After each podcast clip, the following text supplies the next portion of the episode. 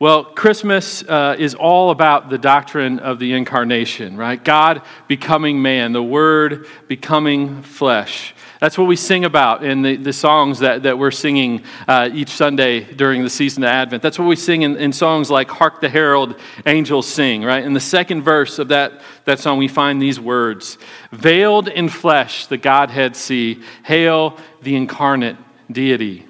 Right? Our passage today brings this, this doctrine of the incarnation front and center in, in glorious and lofty ways. Uh, we could really spend our lives, and, and I'm not just saying this, we could spend our lives, we could spend eternity marveling at the wonder and the depth of the gospel in these words right? Uh, marveling at the wonder and the depth of the love of God expressed to us in the coming of Christ that is captured in this passage. There is so much here, uh, so much that should absolutely transform our lives, not just at Christmas time, but, but for all of our days. Uh, so let's dig into this passage that we're looking at today. It so wonderfully describes this glorious doctrine of the incarnation and so beautifully declares to us Jesus is God. Uh, we're in Colossians chapter 1, verses 15 through 20. I invite you to turn there in your Bibles and, and stand with me for the reading of God's Word. By the way, if you don't have a Bible, uh, we, we do have copies of the Bible out by the connection table. We'd love to give one of those to you as a gift today on your way out. So stop by there if you need one. Uh, we will love to get you God's Word, get it into your hands. Colossians 1 15 through 20. Hear the word of the Lord. He is the image of the invisible God the firstborn of all creation. For by him all things were created in heaven and on earth, visible and invisible, whether thrones or dominions or rulers or authorities. All things were created through him and for him. And he is before all things, and in him all things hold together. And he is the head of the body, the church. He is the beginning, the firstborn from the dead, that in everything he might be preeminent.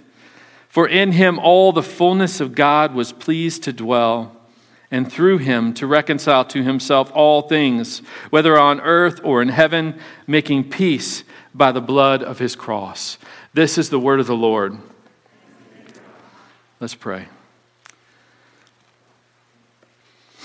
Heavenly Father, we, uh, we are so grateful uh, for your sovereign, marvelous, incredible plan that you set in motion before the foundation of the world to send your Son, the eternal Word, who spoke all things into existence, who sustains all things by the power of His Word, to send Him to take on flesh. To be born in the most humble way, to live in our place, to die in our place, to, to rise victorious in our place over sin and death. Thank you for your great love for us and, and, and, by your Spirit, we, we ask that you open our hearts to capture and to, to grasp, even in a small way today, in an increasing way today, the wonder of the incarnation, the wonder of your love for us, that you would go to such lengths to redeem and rescue us and reconcile us to yourself. We pray that as we think upon these things, that they wouldn't just become nostalgic and, and just kind of pass us by with so many other things of, of this season, but, but Lord, that would really sit with us, that it would transform our lives in every way to live for your glory. We pray this in Jesus' name. And all God's people said, Amen. You may have a seat. You, you see this glorious doctrine of the incarnation uh, described in, in such thrilling and, and, glorious ways in this passage. From, from the very outset, right? The, from the very first words in verse 15, we, we, we, get right, we get right to it. Paul, the Apostle Paul, writing this, gets right to it. Jesus is God. He is God. He is the image of the invisible God. All right, that's not saying that he's a hologram that's saying that to see, to see Jesus is to see God. his person, his attributes. He, he is God. Many people, though, the, the very next line want to, want to push back. Ah, ah, but it says he's the firstborn of all creation. So he's not really God, right? But he's just the first thing, the first one that God created. But that's not actually what that phrase is saying. First off, that, that sort of reading ignores, right, the immediate context of the entire passage, which in every part declares Jesus is God. He is the creator and the sustainer of all things. It, it, it's not questioning that. It's just like, this is fact. Here it is. Secondly, if you dig into the Greek of that phrase, the firstborn of all creation, the original language of the text, the meaning of the phrase, firstborn of all creation, is actually saying that Jesus existed before all of creation, that he pre exists everything that we see. Which actually makes more sense with what comes next. He existed before creation because he's God, he's eternal. For by him, all things, Paul says, were created Jesus is God. He is the image of the invisible God. He is the creator of all things. Everything that was created was created through him and for him. Meaning that anything that, that has a beginning has its beginning in Jesus. So that, so that he couldn't himself possibly have had a beginning. He was not created, He is eternal. He always is, He always has been, He always will be. That's who He is. Now, Jesus isn't like a step down from God the Father. He's not like JV, junior varsity God. Uh, he's fully God, right? We, we, as we read in verse 19, for in Him, in Jesus, all the fullness of God was pleased to dwell what I said earlier about how we could spend eternity marveling at these words, but that is what I'm talking about right there in that verse. For in him, in Christ, all the fullness of God was pleased to dwell. It's truly fascinating what, what this is saying. You see the fact that, that as Christians, we, we, we worship a triune God, right? One God who is three persons Father, Son, and Holy Spirit. Uh, that's a really difficult thing to wrap your brain around. Uh, the Trinity. One God, He's one, but He's three persons who are each fully and equally God Father, Son, and Holy Spirit. Uh, that's a hard concept to grasp. And, and, in our finite minds, uh, we can find ourselves sort of kind of grasping at straws to try to seemingly understand what, what that means. What that means that God is Trinity one person, one God who, who exists as three persons. And, and for, for example, like uh, in grasping at that, many people will sort of picture the Trinity like a pie chart, right? A pie chart. Three equal pieces within the pie chart. But the, the whole chart itself represents the, the oneness of God. He's one God, but he's comprised of, of three equal pieces within that pie chart the Father, the Son, and the Holy Spirit that are each their own slice of that pie chart, right? But they're joined together within the whole. One God, three persons. But verse 19, right here, makes us see that this is a faulty and inaccurate view of what the Godhead is. All the fullness of God dwells in the Son, Jesus Christ.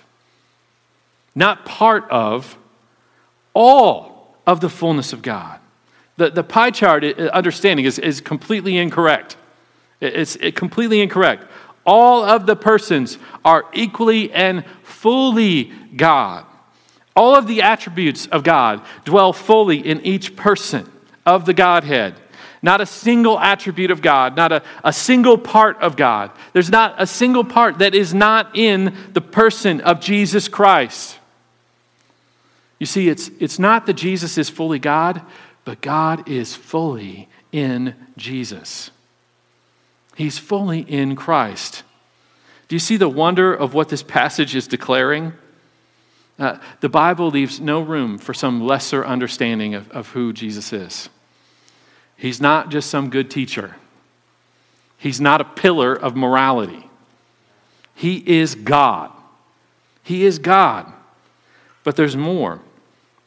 Because the passage also tells us that, that even though he was God, verse 18, he was dead. The firstborn from the dead. The image of the invisible God, the beginningless creator and sustainer of all things, all the fullness of God, pleased to dwell in him, died. God truly became flesh and took on our nature, veiled in flesh the Godhead see. God became dead. There, there is the wonder of the doctrine of the incarnation. God became flesh, real flesh, not a hologram, not a, not a vapor or a spirit from heaven, not an illusion, but real flesh that died a real death. The question we're left with is how can someone become numb to this wonder?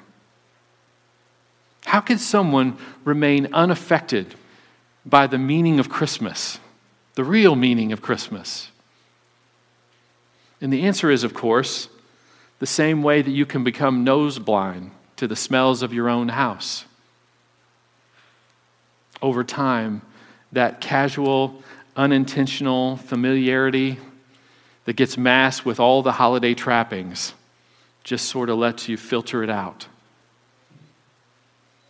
But, but I want to invite you to look on this text with intentionality today, to look at it with fresh, open eyes, open hearts, and behold the wonder of, of the incarnation and what it means, what it demands of you. I want you to consider that if the baby in the manger was God, not just a great teacher, uh, not, not just some supernatural being, not just the first created thing, not, not a hologram from heaven, but God Himself. If that baby was God, what difference should it make for you right here, right now? I want to give you three results it should certainly lead to it should certainly lead to in your life. It, it should lead to a reordering, a surrendering, and a rejoicing. Right? First, to understand that Jesus is God demands a reordering. We should understand uh, what we mean here by reordering pretty well at this point in 2020. Our lives have been completely reordered by COVID 19, right? I mean, uh, look around uh, the room, right? And look around at the fact that who's not in the room and people who are joining us online, that you're, where you're gathering at church right now, right? Our lives have been completely reordered this year. Like what it means to go to the office is vastly different for most of us these days. Uh, education has been completely upended uh, by this pandemic as we kind of shift from online to hybrid to in person to back online back and forth, back and forth, uh, the, the, the toil and the, the, the, just the hardship that that's placed on teachers and students, all, all of them combined. Uh, our social lives look way different than they did before this pandemic. Uh, you know, like it's, you know, before it's like you, you open your house and you invite everybody in the neighborhood in, you're a saint. Now you're, you're you know, what are you doing, you fool? Uh, you know, our church, right, looks so different. So much of our lives has been reordered by this global pandemic that we're living through. But how much more should the beginningless Creator coming down to be born and laid in a manger completely reorder our lives? It seems hard for probably many of us to picture right now, but COVID is not forever. COVID is not forever. COVID will not reign for all eternity. Can I get an amen? Right? In the grand scope of eternity, it will be but a blip on the timeline, barely recognizable in the scope of eternity. Now, it's a rather unpleasant blip for us right now, but that's all it is. and it's completely reordered our lives. But Jesus is before all things, He is preeminent. In Him, the fullness of God is pleased to dwell. His impact knows no bounds. He is eternal. He's not a blip, He's the entire timeline, beyond the, the scope of the timeline. And He alone commands your eternal destiny. Because He is God in everything, He must have supremacy. I'm going to borrow an illustration from another pastor, but, but imagine you have a friend who's dying from a rare disease, and you take your friend to the doctor. The doctor, you're there with your friend, and the doctor tells your friend in front of you, You'll be dead in a week if we do nothing, but I can cure you. But you need to know one thing if I give you the remedy, it, it will keep you alive for the rest of your life, but you can never eat chocolate again. You're excited, right? This is good news, you think, right? Isn't this great news? You say to your friend. And your friend says, No chocolate? Forget it. Forget it. You're like, Are you crazy? Is, chocolate that great? Well, it's pretty great. But, but are you crazy? You have the offer of life, and you have to deny yourself chocolate, and you just throw it away. But this is what happens all the time when it comes to Jesus. People can recognize I'm missing something in my life. I'm lacking something. I, I need something. And, and, and Jesus seems interesting, maybe even attractive to them. But wait, you're telling me I'm going to have to reorder my relationships? You're telling me I'm going to have to wait till I'm married to have sex? Forget it. You're telling me I'm going to have to submit myself to God's word and what He says about gender and sexuality? I'm out.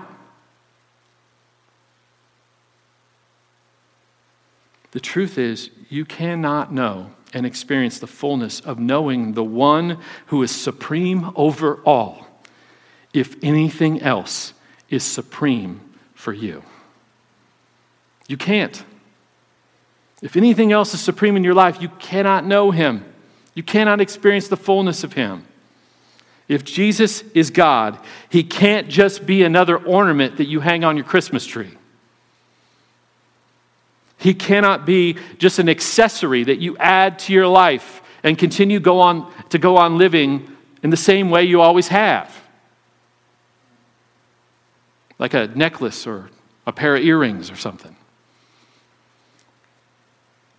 Jesus isn't a supplement, He's not a vitamin that you just add to your regimen.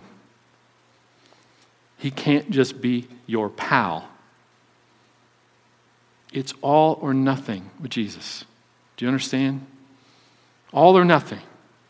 The manger and the cross demand it that you have your life reordered and centered on Him. Christmas demands that Jesus becomes the absolute center of your life, the absolute center of every aspect of your life, and everything else gets reordered around Him and what He says, who He is, what He calls you to be and to do and to live for. Christmas demands that you say to Him, Lord Jesus, I give you supremacy in every area of thinking, saying, and doing. I submit myself to anything that your word says. There is no place in my life, Lord Jesus, that I will say to you, don't touch that. That's a reordering. That's what it means to be a Christian. Because he is God, Jesus must reign over all of your life, and his impact will be felt in every area of, of, of your thinking, saying, and doing. Understanding Christmas results in reordering. And thinking on what it meant for Jesus to come in the flesh also results in a life of surrendering. A life of surrendering. If Christmas means that God became man, that the Word became flesh, it doesn't mean your life will be radic- radically reordered if you just let Him in at all, just a little bit. For, for that to happen, it means that you will be called to a life of surrendering. Not a moment, but a life of surrendering to Him. Let me explain, right? In any great adventure story that we love, right, the, the story begins with someone who is, in the beginning, in relative safety and security. Right? They're in a place of relative safety and security, and they're suddenly called out of that into danger and peril. Frodo begins the journey toward Mordor to destroy the ring in the comforts of the Shire and relative safety and security. Luke Skywalker, right? Suddenly pulled from his like boring space farmhand life into this galactic battle with the evil empire. But Christmas itself is the archetype of adventure stories. No one has ever left more safety or security than Jesus Christ when he chose to leave the comforts of heaven, the comforts of life, eternal life, within the loving fellowship of the triune Godhead, to come and be born a human being. No one has left more safety and security. No one has ever faced the perils that Jesus faced. No one has ever braved the same kind of fiery storm that he braved for you.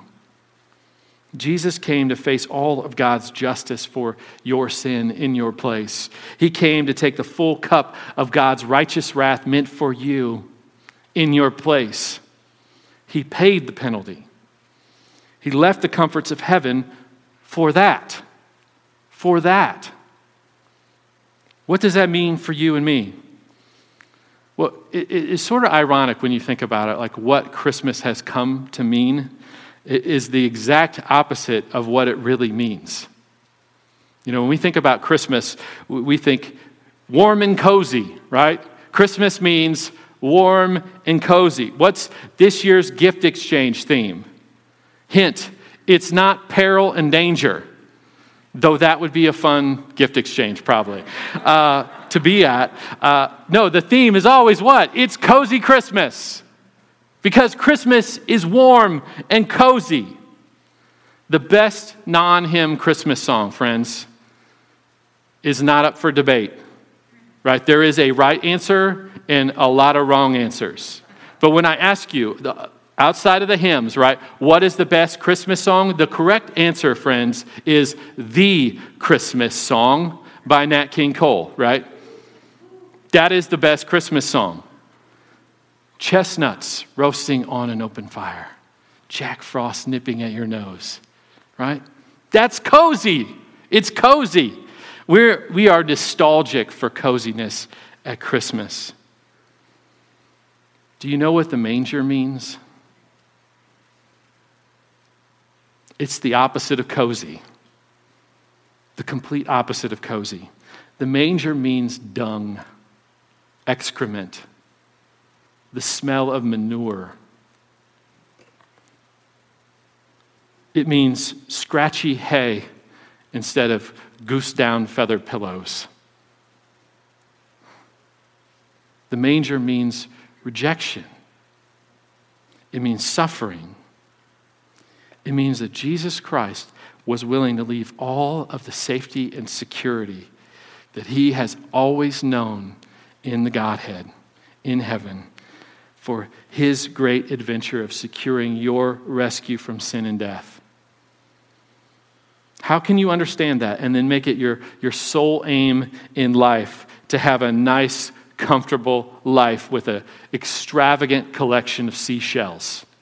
There's a great John Piper sermon to that, to that point. A Christian who grasps the true meaning of Christmas says, Look what Jesus did for me. Look what he did for me. I want to serve him. I want to give. I, want my life to count and make a difference. I want to see other people's lives changed. I want to be a part of the renewal that Jesus is bringing to this world. Is that your heartbeat? Is that your heartbeat? If not, you're not listening to Christmas. You're not seeing it for what it truly is. It, it, it's a smell that you're not smelling anymore, it's a sound that you're not hearing anymore.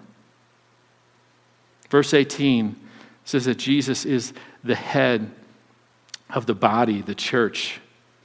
That means that Jesus Christ's adventure isn't just an example for your adventure to follow. It means that to be a Christian is to enter into Christ's adventure. It is to enter into his story. It means that, that, that you long to join Jesus in seeking to bring peace and reconciliation between people and God, between people and each other. To be a Christian is to see how Jesus willingly entered the mess of your world and your life to rescue you. And that moves you joyfully to enter, enter into the mess of this world and the mess of other people's lives, that they might know the hope and the rescue that you have found in Him. That's a joy that, that can't be matched by any bank account balance. Right? That's a meaning to life that, that can't be uh, matched by any amount of cozy comfort. And the free grace of Jesus will move people of all income brackets. Right? This isn't shaming the rich here. The free grace of Jesus moves people of all income brackets to leverage their lives and their resources for the furthering of His kingdom and for the spreading of His peace. Friends, life is short. Some of us have painfully encountered that this year. Life is short. But Jesus emptied himself of everything for you, that you might seize the time that you have in your life to live for him, to live for his glory, to know his joy, to spread his joy to others who need to know him. Understanding Christmas results in a reordering and a life of surrendering. But understanding the wonder of Christmas also results in a life of rejoicing. What is it that motivated Jesus to leave the comfort of heaven for the cross, for the manger and the cross, for the humility of the manger, for the suffering of the cross? Hebrews 12, which we haven't gotten to yet, we're close. We will get there shortly after, after Advent here. But, but Hebrews 12 tells us that it was for the joy that was set before him. For the joy that was set before him Jesus endured the cross, despising the shame. What does it tell us about the heart of God? That Jesus considered it joy to leave that comfortable place, to be born in such humble conditions, to, to enter into such suffering beyond all comprehension. Jesus, in whom all the fullness of God is pleased to dwell, considered it joy to come and take on flesh. He considered it joy to be laid in a manger. He considered it joy to come in such a humble, lowly way. He endured the cross because his heart was fixed on joy. What was the joy? The joy for Jesus was rescuing you, rescuing his own, bringing you back to him. It was saving you and bringing you to himself that was his joy. And this means joy for you and me our joy is Jesus Himself. He is our joy. Think about it like this What joy would there be if Jesus was not God? What if He was just a great teacher? What if He was just an angel or some other supernatural being?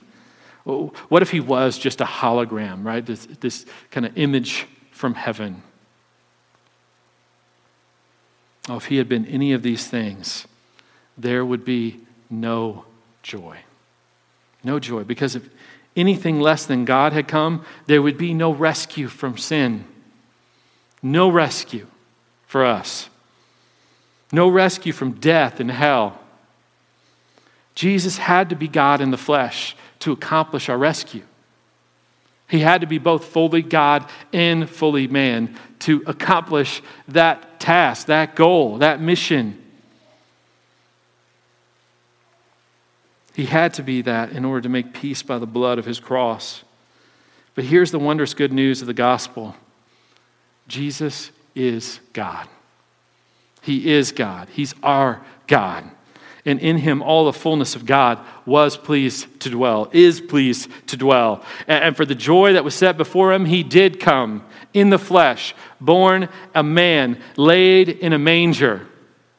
He did live and die in our place making peace by the blood of his cross. He did he was raised victorious over sin and death. He did ascend into heaven where he is seated at the Father's right hand and he is coming again to usher in the fullness of his kingdom and glory. Here's the reason for joy and unending rejoicing for you and for me. The very God that made you, that created you, the very God that you sinned against and offended has come down from heaven to take upon himself your nature that he might save you and bring you back to himself. If you will see him for who he is, if you will consider what he's done for you, he invites you to reorder your life, to surrender all to him, that you might get him, that you might have him as your joy. That you might know him and enjoy him and his great and selfless love for you. What a joy it is to have Jesus, to know him, to live for him. And being laid in a manger, Jesus, he gives an invitation to anyone, to anyone who would come and enter into his joy. He wasn't born in a palace said only the elite of the elite would have access to him. He was laid in a manger that anyone might be welcome. Anyone. He invites you to come as you are, to come as you are today, not, not go away from here and try to get your act together first. No, just as you are, come. Come to Him now and let Him reorder your life for you. All you need to do is surrender and come.